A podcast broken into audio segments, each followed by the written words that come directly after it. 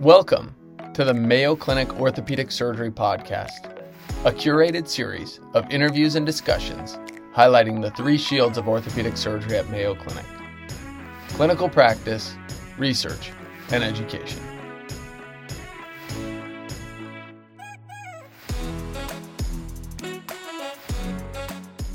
Welcome back to the Mayo Clinic Orthopedic Surgery Podcast. I'm your host, John Barlow, and I've got with me today Kelechi Okoroha. He's going to join us today to talk about one of his uh, outstanding papers that he wrote.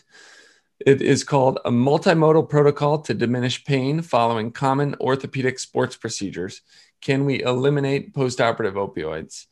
Casey trained at uh, Henry Ford and then did his fellowship at Rush and joined us at our Mayo Clinic Twin Cities practice as a sports medicine specialist and team doctor for the Timberwolves. Thanks for joining us, Casey. Thanks for having me, John. This is an exciting article, and uh, I should mention it was published in Arthroscopy in 2020, volume 36, number eight, so everybody can uh, look it up. But can you tell us kind of how that where this paper come from? Where have we been with pain management? It's obviously on everybody's mind with opioid crisis, but where have we been? Where are we going? And and how did this paper get started in your mind? Yeah, so I think you know pain management historically has you know come in different fashions. You know, either people are doing blocks, for instance, ACLs used to get femoral nerve blocks. You you know, you're doing local infiltration, but even with all that, patients are getting a large number of opioids postoperatively. And so I know for orthopedic surgeons, with the amount of surgeries and how painful it is, we are some of the biggest prescribers of opioids in the nation.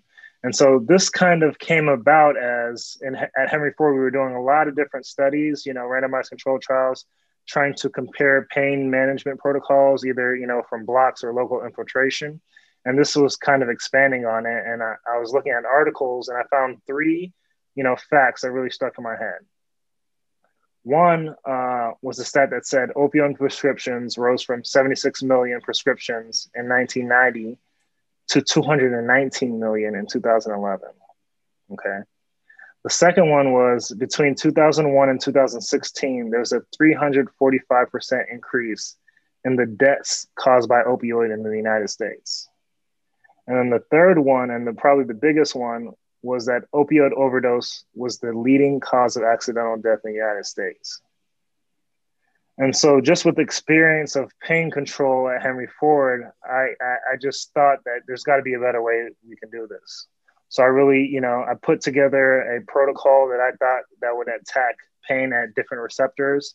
I had a great uh, mentor in Dr. Moutzouros who was confident enough in me to let me try it out on a couple of our patients, and then this came about the series that we tried here. That's great, and I think it illustrates those those uh, three points really illustrate that this is this is an in is and was truly an opioid crisis, where we were in a in a rapid escalation of narcotic doses for patients, and I can remember something similar as a resident where uh, we were routinely giving out large doses of of narcotics, and uh, certainly I, I I don't think that that led to substantially better pain control for those patients. So, so it's a um, obviously it's a really nice uh, protocol. Can you talk uh, to us about what the protocol was and what you used? So we use some preoperative medications. We use uh, celecoxib, acetaminophen, uh, gabapentin, and dexamethasone preoperatively just to kind of start that uh, pain relief. And then postoperatively, we use a number of medications to target different pain receptors. So we use Tylenol for pain relief. We use anti-inflammatories like Toradol and uh, meloxicam uh, for anti-inflammation. Uh, we use gabapentin for a nerve agent, and then we use diazepam to control muscle cramps. That's great. And um, intraoperatively, did you use uh, nerve blocks or uh, local infiltration? And, and um, how did you decide that? Yeah, so we had four different cohorts. We had patients undergoing ACL surgery, meniscus surgery, labrum surgery, and rotator cuff surgery. And it was basically decided by the senior author's protocol. He used blocks for his ACLs and his labrums and not for the other two surgeries. So that's what we did in this uh, protocol. That makes sense. And um, can you tell us a little bit about what you found, what the results were of, of these uh, sort of limited nar- narcotic protocols? Right. So what we did is in, that protocol, we did give them 10 pills of oxycodone. And what we said is don't take this medication, you know, follow this non-opioid protocol. And if you're having excruciating pain that's not controlled by this, then you can take some opioids. So what we found is that at a week, the average pain level was three out of 10 on the VAS score. We found that on average, patients took two and a half pills of the oxycodone pills and 45% of patients did not use opioids at all.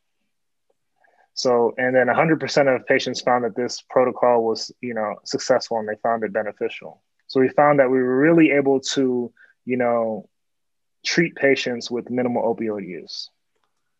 It's remarkable, and I uh, I don't know if you um, if it was in the scope of this, but that has to be dramatically less than what was what was used before. Is that your sense from your institution? Yeah, it was definitely, you know, less than what we gave him before because, you know, usually we give 30 to 60 pills of oxycodone depending on the surgery. So this was a dramatic decrease. And so from that, we were able to extrapolate this data and then we did randomized control trials, which will be coming out in ACL and meniscus soon. That's great. Any thoughts about uh, NSAIDs in the postoperative phase and, and healing or concerns about that? Or how, or how did you choose the uh, NSAID of choice? Yeah, so that's a that's a big thing, and that's a big uh, kind of I would call it a myth that uh, people had back in the day that you know NSAIDs limit bone healing or soft tissue healing, but I think two big uh, meta-analysis, one by uh, Kurmis and colleagues, and one by Marquise and Associates. Uh, what they did is they did two large meta-analysis on all the data, and what they found is that there's really no high quality literature supporting that NSAIDs inhibit tissue healing in the clinical setting. I think some of those older studies that said that were in rats and they were, you know, they weren't in human uh, trials.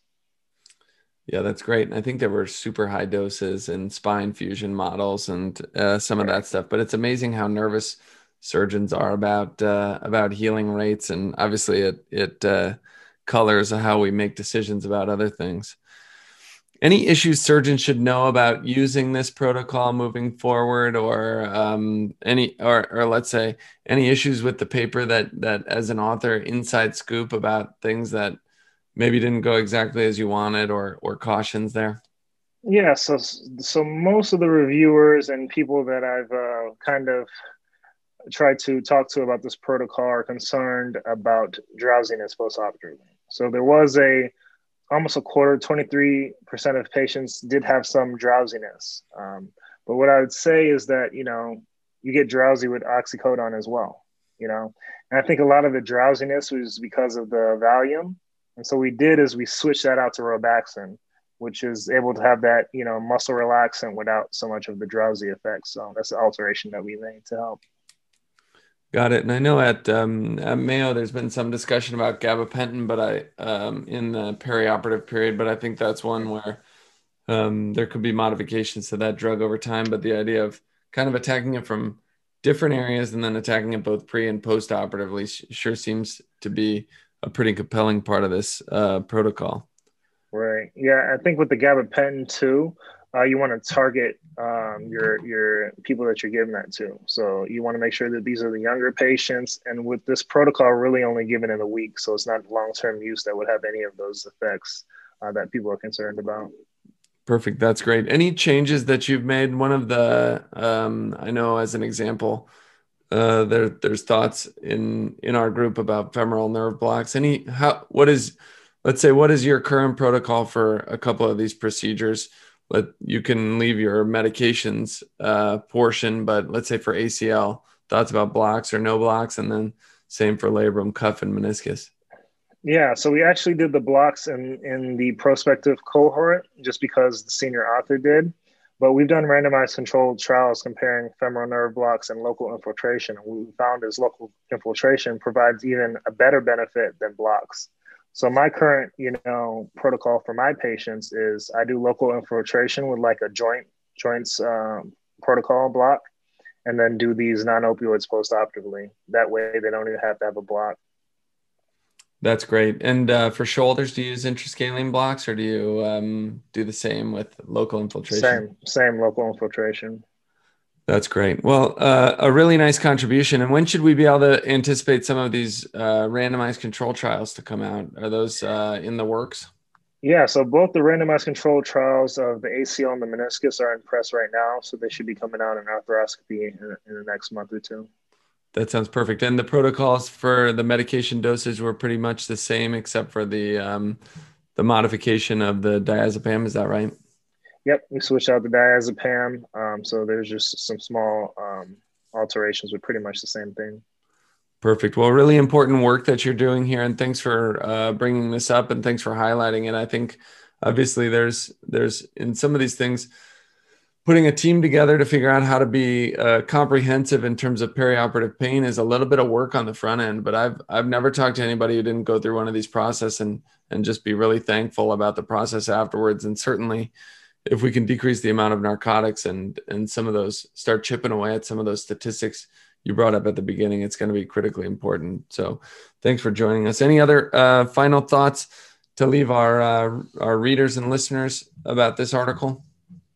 Yeah i'd say if you're a surgeon uh, definitely give it a try. I would say my experience and my senior author's experience has been that this is practice changing you know. Patients have come up to them and say you know, I thank you so much for putting me on this protocol, you know, and even some patients come up to us and say, Hey, I don't want any opioids. I heard about all the bad effects. So this is a potential protocol that you can say, Hey, I, I can put you on this protocol that's going to manage your pain.